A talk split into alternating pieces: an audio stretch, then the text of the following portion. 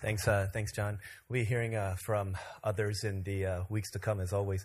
Uh, one, uh, one day recently, uh, somewhat recently, maybe a couple months ago, got an email from John asking for prayer because he was wondering if he should get an annual pass to Disney World. so he did, and but ultimately, he said the reason why is because I have a lot of friends who don't know Jesus, and they like going to Disney and I want to be able to, to go with them, building relationships in order that they might come to know uh, the Jesus that I've come to know in a personal way over the past, uh, over the past uh, few months. So um, praise God for that and the work that God's doing. continue to pray for John as well as, uh, yeah, if you haven't gotten yet plugged into a house church, then would encourage you to do so.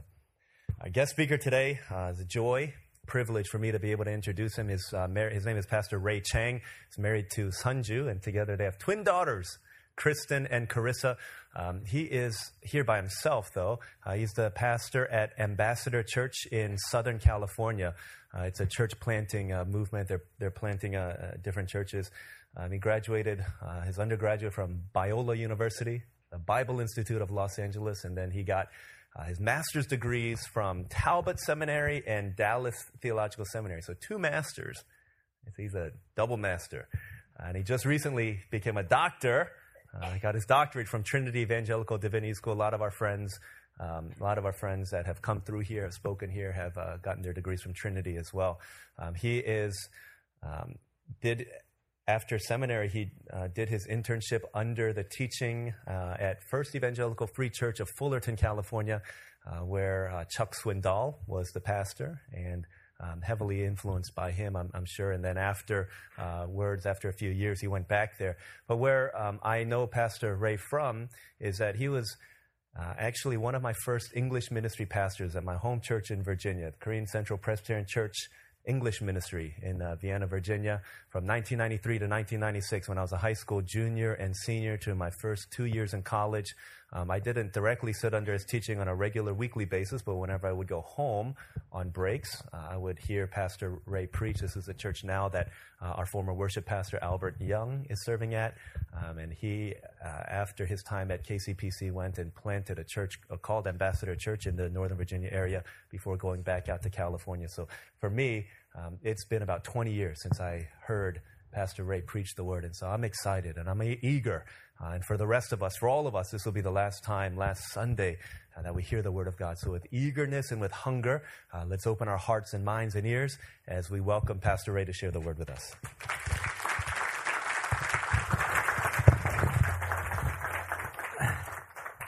Should I say here? Pastor D- DL, thank you so much. Uh, thank you for allowing me to be here. I actually was invited uh, to speak at a youth conference called K Flower uh, in uh, near Gainesville, and so I'll be there starting tonight. But uh, I asked uh, Pastor DL if um, I could actually just come and worship here, and he said, "Why don't you, instead of worshiping, why don't you just come and, and, teach?" So that's why I'm here at his invitation. I'm not sure if he didn't have time to prepare a message, but anyway, thank you for letting me be a part of this. Um, I'm excited uh, to share with you this message that I, I am going to share is something that is really important to my heart. It's uh, about the kingdom of God. So let me lead us in a word of prayer together, and, uh, and we'll begin our time. Heavenly Father, we thank you for the privilege of sitting together with other believers who are called by your name. That we can sit together, Father, under the audience of one, that we are worshiping you. But through our worship of you, you then share with us the most important revelation, the gospel. And that gospel that is planted in our hearts is, is what causes the movement of God, the kingdom of God to expand. So I pray, Father, that today as we sit and listen, that you would spark in our hearts and our minds a, a, a, deeper sense of love for you, a calling for, for what you are doing, and that we as, as believers can move forward in expanding your kingdom. So thank you again, Father, for the privilege of, of being together, and we ask your blessing now in Jesus' name. Amen. Um, you know, one of the things that I want to share with you today, we're going to look at, uh, if you have your Bibles, turn to Matthew chapter 13. And one of the things that we want to share is a simple illustration of what Jesus gives. And this chapter that we find in, in chapter 13, which I'll, I'll talk about in a few moments, deals with what Jesus calls parables. And, and we're going to deal with two of those parables. But before we begin with the parable uh, uh, that, that we're going to be studying, it's important as we look at life and we look at ourselves in the midst of life that we often are faced with limitations. I'm not sure if you think of yourselves in any kind of a limiting way, but I think everyone here, we look at ourselves and we say, man, I wish I can do something. And oftentimes, the things that we can't do is because of the limitations that we face. And whether that limitation be one of maybe intellectual, like, oh, man, I wish I was smarter, or maybe even physical, I wish I can do something that LeBron James or some of these other athletes can do. And we're limited oftentimes, and those limitations oftentimes are the things that keep us from moving forward in life. And oftentimes, those limitations become the excuse for us not doing things. And even from a spiritual perspective, I think limitations can be an excuse in saying, God, uh, I can't be used by you, or I can't do these things for you. Well, limitations are things that we all have. Now, the question is, what do we do with those limitations? And how do we see those limitations? Well, I, read a story uh, about a young student one day, and he happened to be a, a young judo uh, um, student, and he wanted to be the best judo uh, uh, person that he can be. And he went to a judo master and, and, and, and he would work individually with this young boy. But this young boy was involved in a car accident. A 10 year old boy was involved in a car accident, and his left arm in that accident had to be amputated. In other words, the very thing that he needed to use as a young judo, um, aspiring judo, um, what do you call that? I don't know. A judo, hmm? judo somebody, a judo guy. So I, anyway, he, so he wanted to do that, and, and, and, and as a result of that accident, his left arm had to be amputated. So this judo master, uh, but this boy wanted to continue, and so he went to the judo master and said, "Could I please continue?" And the judo master gave him one stipulation. He says, "I'll let you continue, but if you continue, you have to do what I tell you to do, and you have to practice what I tell you to practice." Because the judo master knew that this, this boy because of his one arm, it was seriously hampered in, in what he can do. So this little boy complained. He wanted to learn everything that other uh, uh, young uh, people in training would, would learn. But the old master insisted. You got to do what I tell you to. So every single day, day after day, week after week, month after month, this little boy practiced this one difficult move. Eventually, this little one armed boy was allowed to enter a uh, judo tournament. And to everybody's surprise, this little boy started to actually win in the tournament. Well, you know, it's like one of those uh, feel good stories where you have somebody who you think is not going to be able to accomplish much, and he goes all the way to the very top. Well, the final match in this judo match was against the person who had probably the most, uh, uh, the, the, reputation of, of, of being the best uh, judo guy. And so the boy, everybody said, okay, this is the end of the feel good story. This boy's going to end his tournament and everybody's going to clap and all that. Well, as they were doing their match, the, the, the guy who was supposed to win, the master, uh, put him in, a, in an interesting situation. And, in this one lapse of judgment, the young boy with one arm was able to do the unique maneuver that he had been practicing and he was uh, able to put the other guy into submission. And as a result of that, this little one armed boy won. And everybody rose to their feet. They started clapping. They couldn't believe that this little one armed judo boy uh, would actually win the tournament. There was nothing the opponent can do to escape. Well, at the end of the conference uh, or at the tournament, they asked the master why he won. And they, they say this he won for two reasons. First, he has mastered one of the most difficult moves of all of judo. And secondly, the only defense against this move is to get your opponent's left arm. Now, think about this. The very limitation that he didn't have was the very thing that actually allowed him to win and succeed. You see, oftentimes I think about even us as, as Christians, as we are closing off the 20 uh, year 2014 is we look from a global and corporate perspective, and what we see oftentimes as Christians is limitations. Limitations in terms of our expansion of our faith, limitations even in terms of the opposition that we feel. You know, one of the challenging things about being a Christian in America in 2014, approaching 2015, is that Christianity, from a popular cultural perspective, is not looked upon as something that is favorable. Many of you, are, youth in college, are, are entering into a world that is hostile toward the gospel. And not only is it hostile toward the gospel, it's hostile, uh, hostile toward the things that we even think about in terms of you and our worldview. And as a result of that, oftentimes we see that as a limitation. And, and what happens to many Christians is that they begin to sort of either retreat or, in, in some cases, even move away from their Christian faith. Well, you know, it's not only what's happening here in the U.S. with cultural issues that all of us are familiar with, it's happening even worldwide.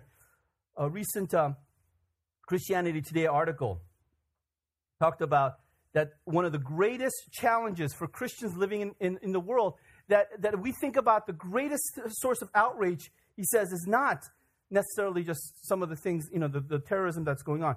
He says the greatest sense of outrage are the persecutions that are taking place all across the world. If you look at Christianity, that globally, you look at what's happening in, in currently in Iraq and Afghanistan, and you look at what Christianity in, in China, that Christians, so this is, may surprise some of you, but Christians are the most persecuted group in the world. There are 133 uh, Christians who die for their faith every month. And as a result of that, we are living in a world that is not only hostile toward Christians here in America, globally, there's hostility everywhere. And the other part that's, that's challenging for us as Christians is that our influence is waning. Um, I was recently in Korea this past summer, and I'll be in Korea again next week. I'll be preaching at a conference, and one of the things that they're, they're really, for me, as a Korean American, I came to America back in the 70s, and I came as a little boy. And so my view of Korea was always one in which spiritual revival was taking place. People were waking up early in the morning, and, and, and people were are, are praying, and, and you, you could see. And I, I remember as a little boy, I actually went to Korea. And I, the first thing I remember as a little boy is when I landed in, in Seoul Gimpo Airport back then, um, I saw all these little red crosses everywhere. I mean, it was amazing. All the buildings had little red crosses. Well, Fast forward to 2014, this past summer, I went on my sabbatical. I took my wife and my two daughters. I could hardly find a cross. It was amazing. And, and D.A. Carson recently in an article posted about how Christianity in, in Korea is on the rapid decline. In other words, um, I was talking to a mission pastor of one of the large Korean churches. He said about 20 years ago, I'm sorry, he said about 10 years ago, that about 20%, 23% of Koreans in, in Korea were self identifying themselves as Christians. He says in a local campus ministry, they looked at how many students are actually uh, self identifying, less than 4%. What's happening globally is, is surprising. And so, so, what is the task for us? Does that mean that Christianity is ineffective and it, it's not doing what it's called to do? And I really realize it's, it's not the, re, uh, the reality of Christians for us as believers. It's not us but that God has called us to do something that is, I think, different. Our view of Christianity, I think, oftentimes is hindered by the influence of society and morality. And so, what I want to talk about is the gospel itself and about the expansion of God's kingdom. So, let's turn our Bibles now to Matthew chapter 13. The power of the gospel. Despite all these limitations that we face, how can we expand the gospel around us? And in this chapter, Jesus begins to share a bunch of stories. I, I love parables because what parables do are basically spiritual truths uh, described and illustrated by a simple fact of life. So, Jesus uh, in chapter 13 begins to sort of share parables about what this future kingdom looks like. In terms of, uh, in the way I'm defining kingdom, is God's influence and God's rule on earth. And as Jesus is describing this future kingdom, he begins to talk about the different elements of the kingdom. And in chapter 13, he begins to talk about the parable about the sower and the seeds. He says that the response of the people when the gospel is, is, is shared is, is going to be varied. There's going to be some who respond with, with great joy, and there's going to be others who basically are like hard cement that you plant, put the seed there, the birds are going to go pick it up. And so he, the first parable he talks about sort of the people's response. And then in the second parable, the parable about the weeds, Jesus describes the, the rapid growth of God's kingdom will also accompany by the rapid growth of weeds. Here's well, excuse me, here's one of the challenges of, of, of the gospel is this as the gospel is growing, so is the kingdom of, of darkness. And so the weeds continually to spread. And so Jesus uh, talks to the disciples about that. But here's the third parable, which I love. And, and I want to just kind of camp on this. It's actually two parables together. And I want to just apply two points that will help you think about this year as well as think about the next year. And it's about God's kingdom. So in verse 31, he says this He told them another parable. The kingdom of heaven is like a mustard seed which a man took and planted in his field. Though it is the smallest of, of all seeds, yet when it grows, it becomes the largest garden plant and becomes a tree, so that the birds of the air come and perch in its branches. He told them there's still another parable. The kingdom of heaven is like yeast that a woman took and mixed large amounts of flour until it worked its way through the dough. Jesus spoke all these things to the crowd in the, in the parables, and he did not say anything to them without using parables so this was fulfilled what was spoken through the prophet. I will open up my mouth in parables. I will utter hidden things hidden since the creation of the world. So when Jesus spoke in parables, he was revealing something about the nature of his rule and reign, the kingdom of God. And so, what is the lesson that Jesus is teaching us here? And I think this is the thing that is encouraging as we think about the world around us. Oftentimes, we feel so limited as Christians. Well, here's the, the first principle is this that our greatest impact will happen through a chain reaction of the smallest act. Okay? Let me tell you a little bit about the parable about the mustard seed. The mustard seed was the smallest uh, seed that a farmer would plant. I mean, do you want to see? Want to know how small a mustard seed is? Uh, of, of, I, I, preached a, a message uh, on this before at our church, and actually gave every single person in our church a mustard seed. So we passed out a little uh, a little basket with all the money, and it is one of the smallest little seeds that you can imagine. But here's the thing that, that is, is always uh, striking for me is the potential of this mustard seed to grow. You know what a mustard seed looks like after it's been planted? This is what the mustard tree looks like. Let's, now, here's the principle oftentimes Jesus uses an illustration to talk about its expansion. And, and, and Jesus oftentimes, in terms of, of quantity, in terms of even in terms of our faith, and he compares it to a mustard seed. And the important lesson here in the mustard seed is this is the potential of the seed to grow. I think for many of us, we fail to recognize that it is not us solely that changes the world.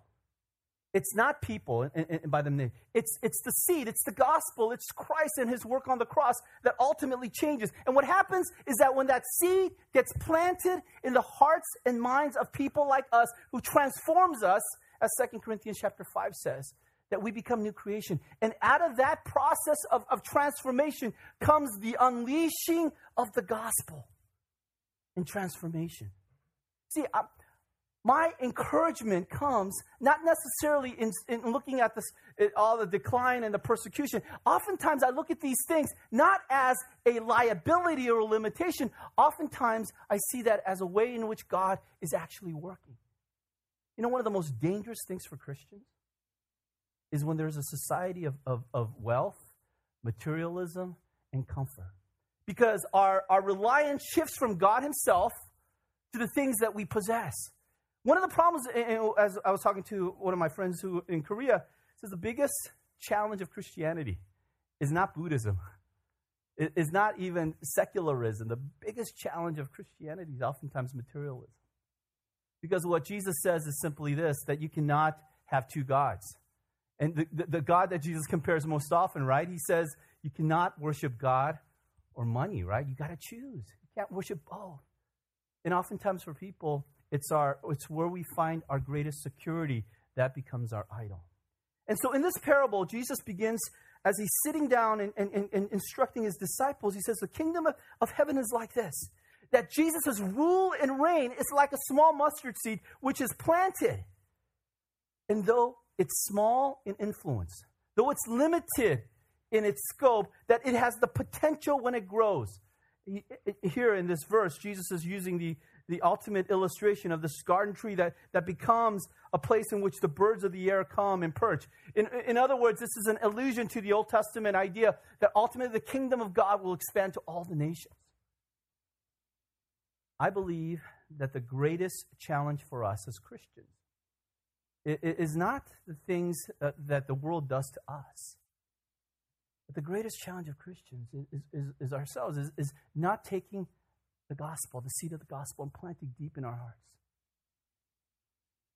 And here's the thing about what happens that gospel influence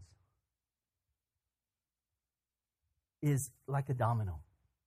It is what happens here, the smallest act can reap the greatest reward. You know, when I think about this, oftentimes, you know, when we look at our lives, we, we feel like, how can God even use what I do here at, at your job or in your school or all those other places? And here's the good news is that everywhere you are becomes a chain reaction in which the gospel can work. You know, we see what's happening in the world around us, and I think oftentimes what has happened is that Christians have sort of sort of retreated into their little fortress and have not permeated and penetrated culture because we don't see our work in our life having any type of impact for the greater kingdom growth.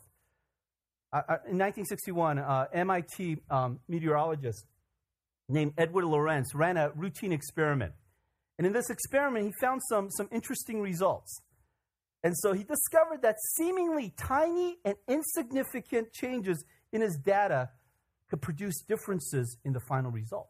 Okay, so, so as, as a scientist, he's kind of studying cause and effect. And Lorenz and the other scientists developed this theory called the chaos theory. And the title of the theory was called The Sensitive Dependence on Initial Data. Well, he changed the title later and wrote a book. He called it The Butterfly Effect. Now, what does the butterfly effect do? In 1972, he presented the scientific uh, paper, and, and the title of his paper was Predictability does a flap of a butterfly's wing in Brazil set off a tornado in Texas? Now you think, well, what a crazy idea, right? Does a butterfly flapping in Brazil cause a tornado in Texas? And his theory said, it kind of does. A butterfly's wing flapping doesn't actually cause the tornado, but it can start a chain reaction leading to a giant change in worldwide patterns. In other words, even tiny insignificant movements or actions can produce changes that affect millions of people. And here's the good news about the gospel. As we see all these things happening around us, the world around us, that maybe what God is causing in us is a new chain reaction. That each one of us in, in our lives can become an agent in which our, the change that happens can become a chain reaction to other things happening. And maybe this church, this group, this ministry can become that cause. And, and I, as I think about that, you know how often Christianity grows. And, and what's so uh, significant about the Christian growth is that if you look at it from a sociological historic perspective, Rodney Stark, in his book called The Rise of Christianity, describes sort of this kind of crazy phenomenon that took place in the first century. How did a Jewish carpenter, had a maybe a three year itinerant ministry. Take 12 men, disciple them, 11, one dropped out, 11 succeeded. And how were they able to transform the known Western world? If you think about it from a sociological historical perspective, from outside of the supernatural realm, it, it, it is a phenomenal thing, isn't it? But the key element in all that was the message, and uh, uh, it was who Jesus was. And that seed of that gospel was planted in the hearts and minds of people who were re- ready to go out on a revolution. And these people, these men and women, were willing to die for this message. And so this message spread from a small place in Jerusalem, Galilee area, uh, Israel, spread to Turkey, to Asia Minor eventually spread to Rome, and out of Rome spread to, to Western Europe, as well as eventually America. One of the interesting byproducts of this is that this is also is a byproduct of what happened in Korea. If you think about the domino effect, that oftentimes God doesn't need a big thing to cause a, a revival. Oftentimes, it's the spark of one small thing. And I think that's the lesson for us as we look at the gospel. Is that a person whose life has been transformed by the gospel can all become the means by which transformation takes place. Richard Stearns, excuse me, he's a president of World Vision. He talks about interesting thing about dominoes. He says this Have you ever, how many of you have ever played with dominoes? Have you ever lined it up? And, and, and you click on one, what happens to the other dominoes? It begins to fall, right? How many of you know a gentleman named Robert Wilder? Okay, nobody in this room would know. Do you have any water? Sorry. If uh, okay, uh, Robert Wilder. Oh, thank you. You are gracious. This is one of the most hospitable churches I've been to. Thank you, Dia. Oh. So Robert Wilder was a missionary kid. He grew up in India, and his vocation, his life stream, was to be a missionary. And he grew up with that vision, and he wanted to be a missionary and, and spread the gospel. And one day, as he was preparing for the mission field, he got sick, and he was unable to go to the mission field. So Robert Wilder decided if I can't go, I'm going to be a catalyst for people to go. So he would go to all these college campuses to ha- have them sign a covenant. And the covenant was a pledge that people would go overseas to dedicate their life on mission. During one of his trips, uh, he was in Chicago and he spoke at a college, and there was a young man named Samuel Moffett. Samuel Moffett heard uh, this message and he signed Robert's pledge. And two years later, Samuel Moffett decided to go into this obscure little country in East Asia, in which this country was still developing, but which was a very pagan and, and Buddhist country. Samuel Moffett decided to go to a little country called Korea. He went and, and, and he met a, a man who was a, a man named Kil Soon uh, Chu. And Kil Soon Chu trusted Christ, and another domino fell. Well, uh, out of that person became a movement that took place, and in history in 1907, they call it the Pyongyang Revival. Most people don't know this, but the gospel started in Korea, in, in currently what we call uh, North Korea. Spontaneous prayer broke out. There, there was an outburst of, of confession of sin, and thousands of dominoes fell. Well, many years later, in 1935, when, when Soon died, 5,000 people attended his funeral. Well, Korea now numbers over 15 million. It's the second largest mission sending country in the world. But here's the beautiful thing about the story many of you are the byproducts, the dominoes that happen as a result. Some of your parents trusted Christ in Korea, and, and others of you trusted Christ here. And, and as Korean Americans, we look back. How did the movement begin? It didn't begin with a large crusade happening, it began with one man, Robert Wilder, who said, I can't go, but I'm going to send somebody else. Here's the good news of the gospel is this that no matter what the world is doing and, and happening, that oftentimes the way in which God resets and reboots, it's like watching a Batman. Have you ever watched the old Batman series? It's like the worst thing, right? it gets progressively worse. I remember watching um, George Clooney I play Batman. And I said, it can't get any worse than this. So, and then, you know, we have a, a director come and he said, you know what, I'm going to reboot the whole series. And as a result of that, you have the Dark Knight series. I think about the same thing that, you know, oftentimes persecution and challenges to the gospel is God's refining process for the church. That it's not necessarily a bad thing as, as numbers are decreasing. What God oftentimes does is, is He purifies His body. But because here lies the secret. The secret of the gospel is not us. The secret of the gospel is the seed in which God plants in us that transforms us. It's the understanding of who Jesus did is and what he has done and his work on the cross. And the message of salvation transforms individuals, transforms a nation. Alan Hirsch, who's a missiologist from Australia, made a very profound statement at a conference one day. He said this Imagine we're living in a society, sort of a dystopian society, in which everybody has renounced their faith, except for one elderly woman who's 80 years old. And this is the only woman who's kept the faith. Imagine a society where everybody has rejected God. But the profound statement he made is inside that woman is the seed of revolution. Because the message that she bears is one that is reproducible, is one that can multiply and expand. And the point of this parable is simply this that Jesus' kingdom ultimately wins.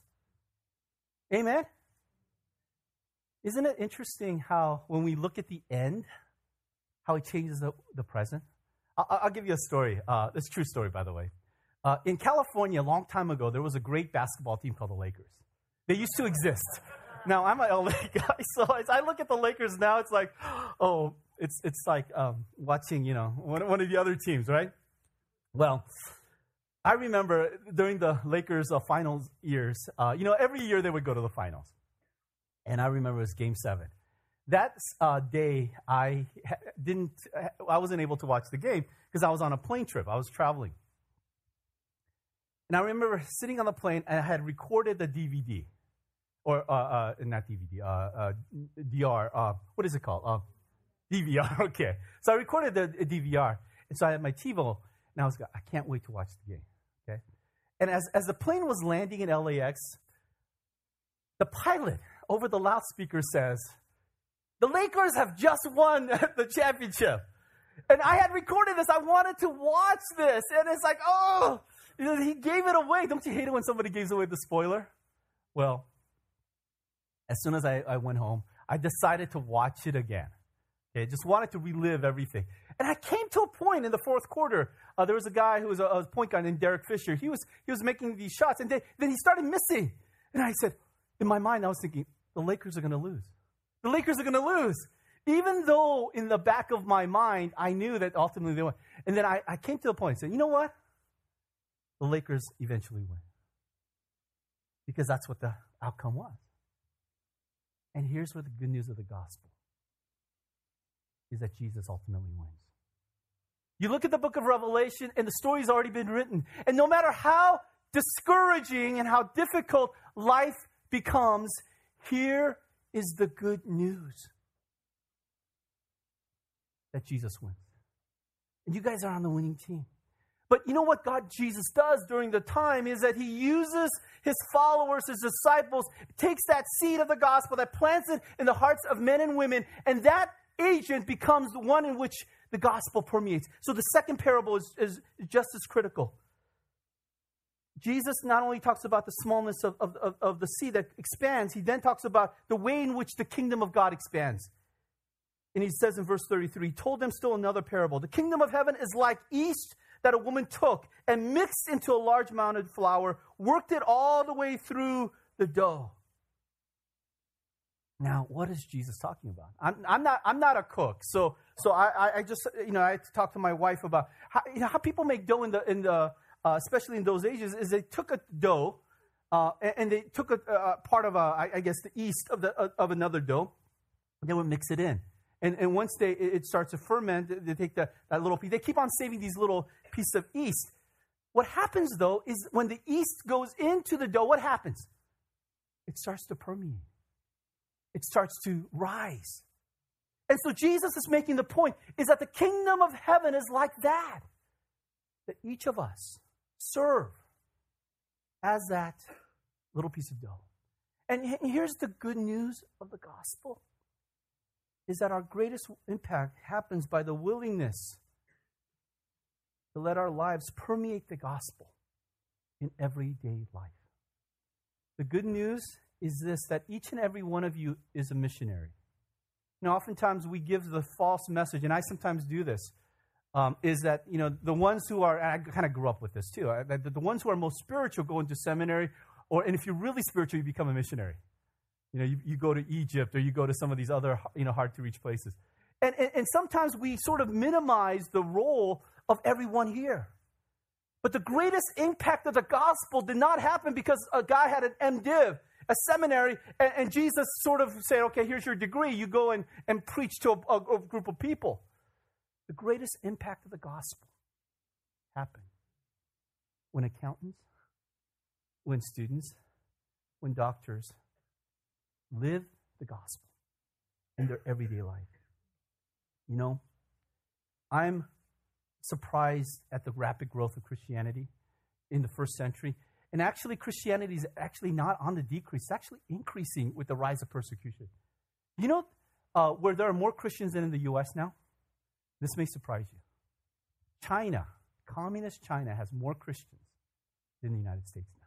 Christianity is rapidly growing so quickly in Asia. it, it, it is phenomenal.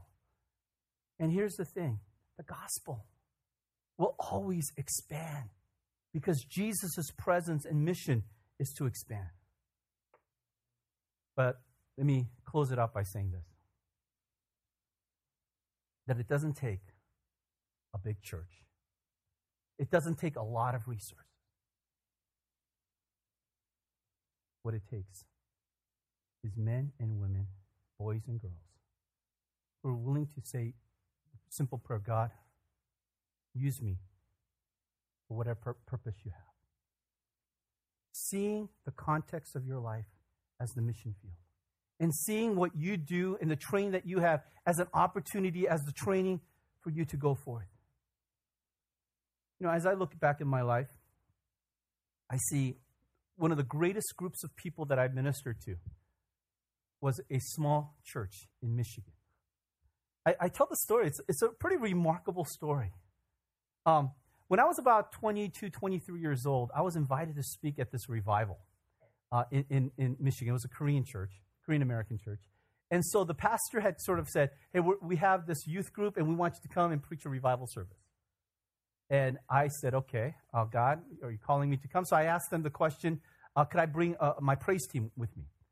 And they said, Oh, of course, you can bring your praise team. So, so me and my, a bunch of friends flew out to Michigan at the small Korean church. I was expecting maybe like 30, 40, 50 um, youth kids. When I got there, it wasn't actually a youth group. It was like third graders all the way to like ninth graders. So it was a real, and it was only 11 people. so imagine me coming in. And so, so I, I, I did the, the, the, pastor thing. I did, I, I spoke and, and, and, and, you know, the kids cried and every night they trusted Christ, right? They went down the aisle, they trusted. So they must have been saved a hundred times that week. And I, I remember um, I got on the plane. They gave me my, my uh, uh an envelope, and, and, pastors often get like what they call an honorarium. And I opened it up, and it was an honorarium for a thousand dollars. And I said, "Wow, this is way too much." so, as soon as I landed, I did something that God had stirred in my heart. I said, "Go tell that church that you want to volunteer and help their youth kids." They didn't have a youth pastor. So that summer, I called them up and I said, um, you guys paid me way too much for what I did. So, but you know what? It's not just important just speaking a message. I really want to see if I can work with your kids. And you don't have to pay me. Just give me a place to live, and I'll work with your kids. Well, they took my uh, they took my um, suggestion and they flew me out for three months. I spent time with those kids. Most of them were junior high school kids. Started working with them, discipling that winter, I, I, uh, I brought a bunch of college students from UC San Diego, where I was at, and they came and ministered to these kids. And every year, for three, four years, I would minister to small little youth group. And remarkable thing began to happen in that youth group. That these kids began to not only trust Christ, but, but to live as if Christ was real. Their lives were being transformed. People around them were being transformed. Well, fast forward 20, 30 years later. Out of that little youth group, about 11, 12 kids, uh, and it, it began to grow, that most of those kids are, are involved in some sort of ministry, full time ministry. And it was remarkable to me that, that, that the small little church in Rochester Hills, Michigan, was becoming a, a, a catalyst for God's kingdom expanding. Well, one of the girls there called me up this past summer. Her name is Amy. Now she's in her mid 30s. And Amy said, You know, I've been a school teacher for, for many years, but I want to live my life on mission for God. I don't know what to do. And I said to her, I said, I'm starting a new uh, ministry to plant churches all across the U.S., all across the world for Asian Americans. I need somebody to help me. So she did something that, that would seem foolish. she started raising her own support, and, and, and, now she's living in Southern California working with us. And, I, and we recount that story of how a simple message of the gospel became such a powerful force to transform that little church. But through that little church was able to transform so many people. Well, here's the good news for you guys. You know, this church is called Harvest. And imagine every single one of you are the seed in which the gospel can permeate. Imagine what 2015 will look like in the state of Florida. But not only in the state of Florida, what if, what if the seeds that are being planted here and the yeast that is being developed goes into other parts of the U.S. Some of you are going to go to college. And what if somehow this church becomes where Samuel Moffett's little church in North Korea? So that's my prayer for you guys. That's my prayer that the seed and the power of the gospel would begin right here. Right. Father God, my heart is stirred to know that, that we ourselves are not simply the agent of change, but it is the message and the power of the gospel that transforms us. And if there's some in this room that have never given their life to Jesus, never let the seed be planted in their hearts, I pray that today would be a day in which sin would, would bring conviction that, that we have fallen ourselves from you because we're born with this nature that is in opposition to you. And it's because of what Jesus did upon that cross. And our realization and acceptance of the work of Jesus in our hearts, that that becomes the gospel, the seed that gets planted. And I pray, Lord, that seed that is being planted in the hearts of men and women here would become the agent of change transformation. No matter how limited we, we, we are in, in, in, in our ability, that oftentimes it is not just the bigness of our church that matters, but it's the commitment of the individual. So stir in our hearts, Lord, a passion for you. Stir in our hearts, Lord, a passion to see things happen. And may we be part of that domino maybe our job is just to knock the next domino over and to see this chain reaction in which this small seed becomes this